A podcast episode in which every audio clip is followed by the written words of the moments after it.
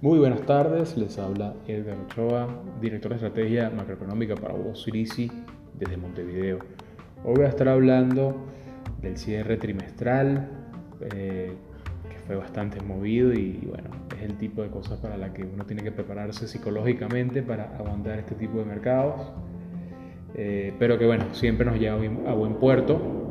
Eh, y bueno, quería hablar un poco de los principales riesgos y miedos que tuvo el mercado y los que vienen a futuro, ¿no? Así que voy a comenzar hablando un poco de China. Luego les hablo muy, muy, muy levemente del coronavirus, que fue uno de los miedos que se olvidó. Eh, y bueno, seguimos con lo que está pasando en Washington, lo que está pasando en los puertos de Estados Unidos, que tiene atrasada la, la producción de muchas cosas y termino con la ciclicidad de la bolsa en estos momentos, para que lo tengan en cuenta, para que si no quieren saber de China, del coronavirus y quieren pasar más adelante, lo hagan. Eh, entonces, bueno, China muy, igual lo, lo, voy a discutir muy rápido.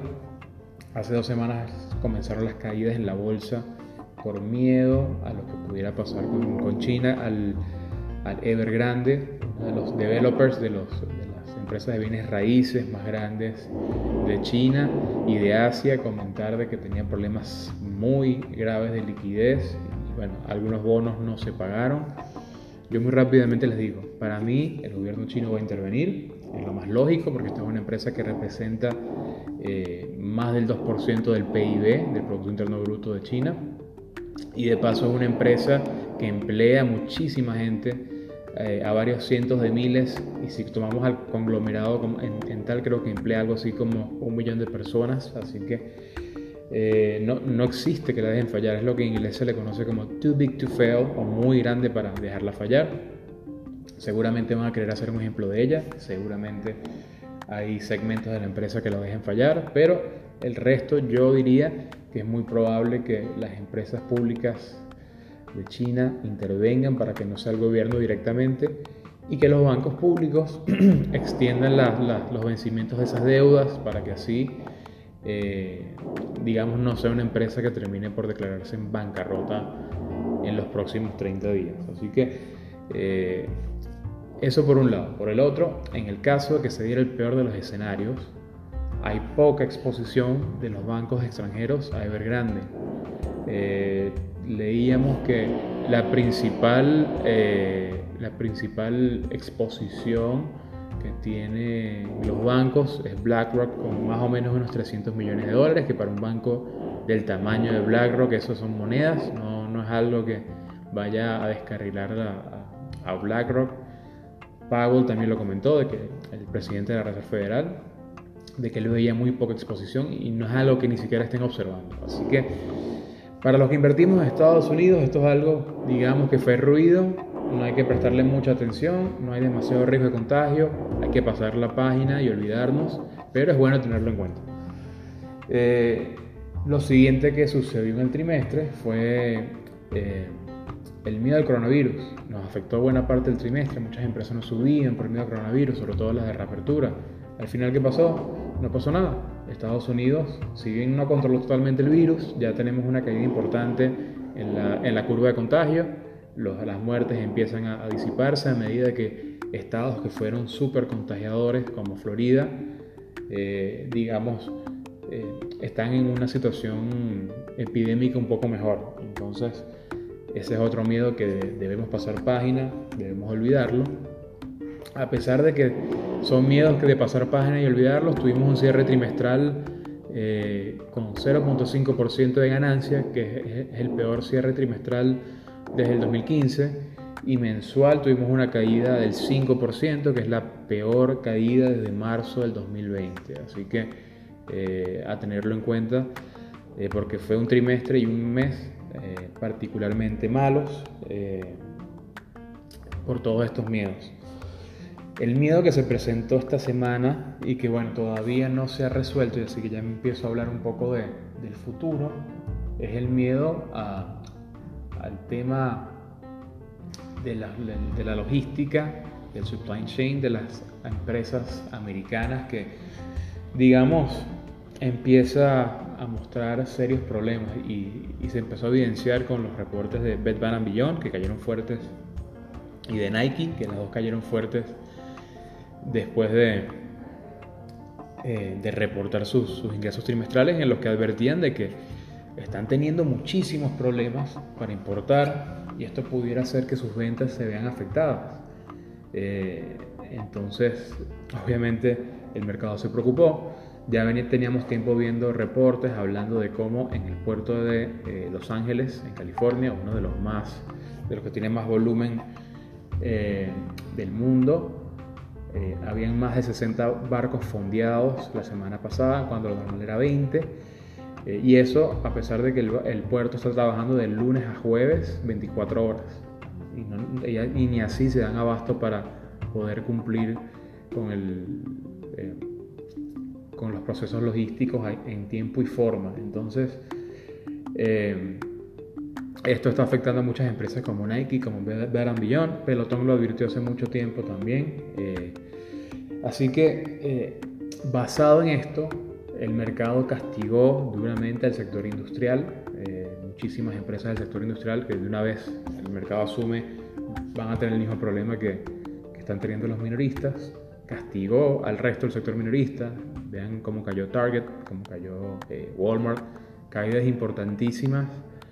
Eh, que bueno, para mí en realidad son, son momentos de compra, ese tipo de, de caídas, por el simple hecho de que en Estados Unidos estamos viviendo un tema eh, donde el problema no es de demanda, no es que el consumidor no tenga dinero o, no quiera comprar o tenga miedo de comprar, sino un problema de oferta, un problema de que hay tanta demanda que las empresas no se dan abasto y aumentar la producción lleva tiempo. Aumentar la producción lleva a esperar por, por commodities que están tardando en llegar. Eh, y se están tardando en llegar porque, bueno, ellos también están pasando por el mismo tema. Redujeron su, eh, su producción, su capacidad de producción durante el coronavirus y ahora expandirlo tarda. Y ahora que por fin se están poniendo al día, es un problema sobre eh, los puertos del mundo. Así que bueno, hay toda una cadena de, problemas que sabemos que son temporales, se, van a resolver con tiempo, porque lo más importante, que es el consumidor, está bien. Entonces, por eso para mí son más bien momentos de compra y empresas como Target y como Walmart que tienen unos procesos logísticos impresionantes y las están castigando a pesar de que ellas no han dicho nada al respecto, me parece que, que, bueno, que son unas ventas ridículas y que muy probablemente cuando estas empresas reporten van a, decir que bueno, que evidentemente eh, están viviendo temas con la logística, con conseguir empleados, eh, con los procesos, con, con, los tiempos de entrega, pero que no debería afectar eh, no debería afectar su negocio, porque bueno, son eh, empresas que están eh, muy, muy preparadas para este tipo de problemas. La única que de las que dijo que estaba afectada, que bueno, a mí no me sorprendió, fue Nike por el hecho de que tienen una fábrica grande en Vietnam y esa fábrica estuvo cerrada por las cuarentenas un buen tiempo y digamos que eso se puede entender, pero digamos que no todas eh, tienen fábricas importantes en Vietnam, así que eh, no todas deberían haberse visto tan afectadas por, por esto que está sucediendo en el mundo, ¿no? porque es, una situación global. Eh, lo que para mí puede, lo que puede ser una buena noticia, vamos a ver si esto termina siendo así, es que mucha gente está adelantando sus compras navideñas por miedo a quedarse sin, un juguete, sin, un regalo. Y esto pudiera hacer que, que, más bien se adelanten las compras, que esto sería una buena noticia, ¿no? Porque eh, digamos que ayudaría a que el mercado se calme y vea que, lo que estamos viendo como un riesgo tremendo en realidad es algo que se va a resolver rápido eh, es algo que debería incidir sobre el Producto Interno Bruto, sobre la economía, que al final es lo que mueve la bolsa. Bueno, eh, otro de los temas que, se está discutiendo mucho es el tema político, esto no lo comenté en, el, resumen que les hice al principio, pero lo voy a comentar muy rápido, solo para que lo tengan en cuenta. Eh, el Congreso sobre la hora ayer eh, terminó por aprobar una extensión en, el presupuesto que evitó que se cerrara el gobierno por falta de presupuesto. Eh, esto yo les comento muy, eh, muy por encima, porque es un tema larguísimo. Todavía quedan varias cosas por resolver. Una es el debt ceiling o el, o el techo de deuda. Otro importante resolver, además del debt ceiling, va a ser el plan de infraestructura que básicamente es lo que Biden dice que va a ser su legado y que no está logrando tener a todo su partido detrás de este plan.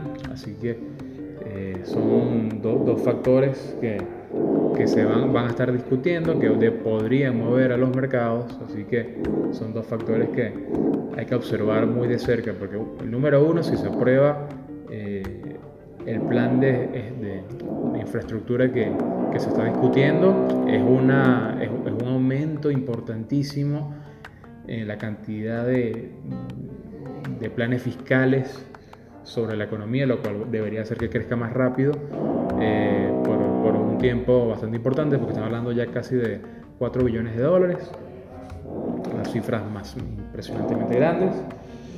Y el debt ceiling es la parte negativa porque eh, los republicanos comentaron de que ellos no van a votar esta, este plan de, de, básicamente eliminar el techo sobre las deudas eh, de Estados Unidos. Esto quiere decir que la manera de que le va a tocar a la, al, Senado demócrata de, trabajar esto va a ser que tiene que hacer una reconciliación, la cual puede tardar hasta dos o tres semanas eh, y tiende a ser bien engorrosa. Eh, así que eh, digamos que va a ser un proceso tedioso, un proceso difícil, pero un proceso que deberían sacarlo adelante los, los, los demócratas. Y es así por el hecho de que para, para, que sea aprobado no es con mayoría simple, sino que necesitan 60 votos del Senado, de los cuales los demócratas tienen 50 y los republicanos 50. Eh, en, en, el Senado de Estados Unidos cualquier tipo de empate lo resuelve la vicepresidenta, pero en este caso digamos que no viene al caso porque igual necesitan 60 votos. Así que esto hace que vayan por un proceso de reconciliación que es más lento, dije, es más, doloroso, como dije, pero bueno, es algo que deberían lograr antes de diciembre, porque en diciembre se vence de nuevo el, presupuesto y este era un punto importante para lograr aprobar el presupuesto nuevo. Así que bueno, eh, temas de China, temas de, de, de producción, temas políticos y por último quería hablar un poco sobre qué tiende a suceder en la bolsa en los últimos en el último trimestre del año. El último trimestre del año tiende a ser el mejor trimestre. Eh, aquí el retorno, perdón. Ahora sí. Eh, en promedio, el mercado tiende a ganar 2.5% del último trimestre. Eh, si vamos al Nasdaq, el Nasdaq tiende a ganar 4.5% y el Russell 4%, así que son retornos muy interesantes. Para contexto, el Standard Poor's tiende a ganar 1.5 el primer trimestre del año, 2.5 el segundo, 1.5 el tercero. O sea que ahí vemos una, una diferencia importante entre, entre este último trimestre y el resto del año. Y noviembre en especial es un mes buenísimo, ¿no? Entonces, eh, sabiendo que la economía está bien, porque como les dije, todo esto es temporal. Y por cierto, no, no, no mencioné que en los reportes de hoy están los, los PMI, que es un, una encuesta que hacen a los gerentes de producción eh, en, Estados Unidos y ellos ahí, los, gerentes, perdón, los gerentes de compra en, las empresas de Estados Unidos, y ahí en, en, todos salió mejor a lo esperado. El índice del consumidor de Michigan, que es uno de los más usados por, por la bolsa, ese también salió mucho mejor a lo esperado. Así que bueno, tanto oferta como demanda vienen, vienen con, una buena pinta para este último trimestre. Sabemos que es el mejor trimestre del año, sabemos que noviembre es el mejor año, el mejor mes del año. Eh, así que bueno, todo pareciera pintar a favor del el mercado para este trimestre. Lo único es que desde el punto de vista técnico, las caídas de septiembre hicieron su trabajo importante de, de dejar en mal parado al mercado. Así que para mí basado en eso, seguramente vamos a ver una volatilidad importante eh, estas primeras dos semanas de octubre. Y bueno, el mercado es como el, mar, ¿no? hay un oleaje, ese oleaje eh, lleva un tiempo en que se, que se aplane Y eso es lo que hay que esperar con la volatilidad, ¿no? Que se aplane la volatilidad y ahí vamos a ver mejores tiempos para, para los mercados y seguramente vamos a ver una recuperación tanto fundamental como técnica de los índices, dado que estamos en un buen momento. Para mí esto es lo que se conoce como un mid-cycle, ¿no? porque la, economía también se mueve de manera eh, ondulatoria, no se mueve en línea recta, así que vamos a ver mm, mejores trimestres, peores trimestres, pero la tendencia a largo y mediano plazo sigue siendo buena y seguimos y sigo pensando que estamos en medio de un mid-cycle, lo que significa que le deberían quedar varios años a este mercado alcista. Así que para no alargar demasiado el podcast, lo dejo hasta acá. No olviden cualquier pregunta la pueden enviar a info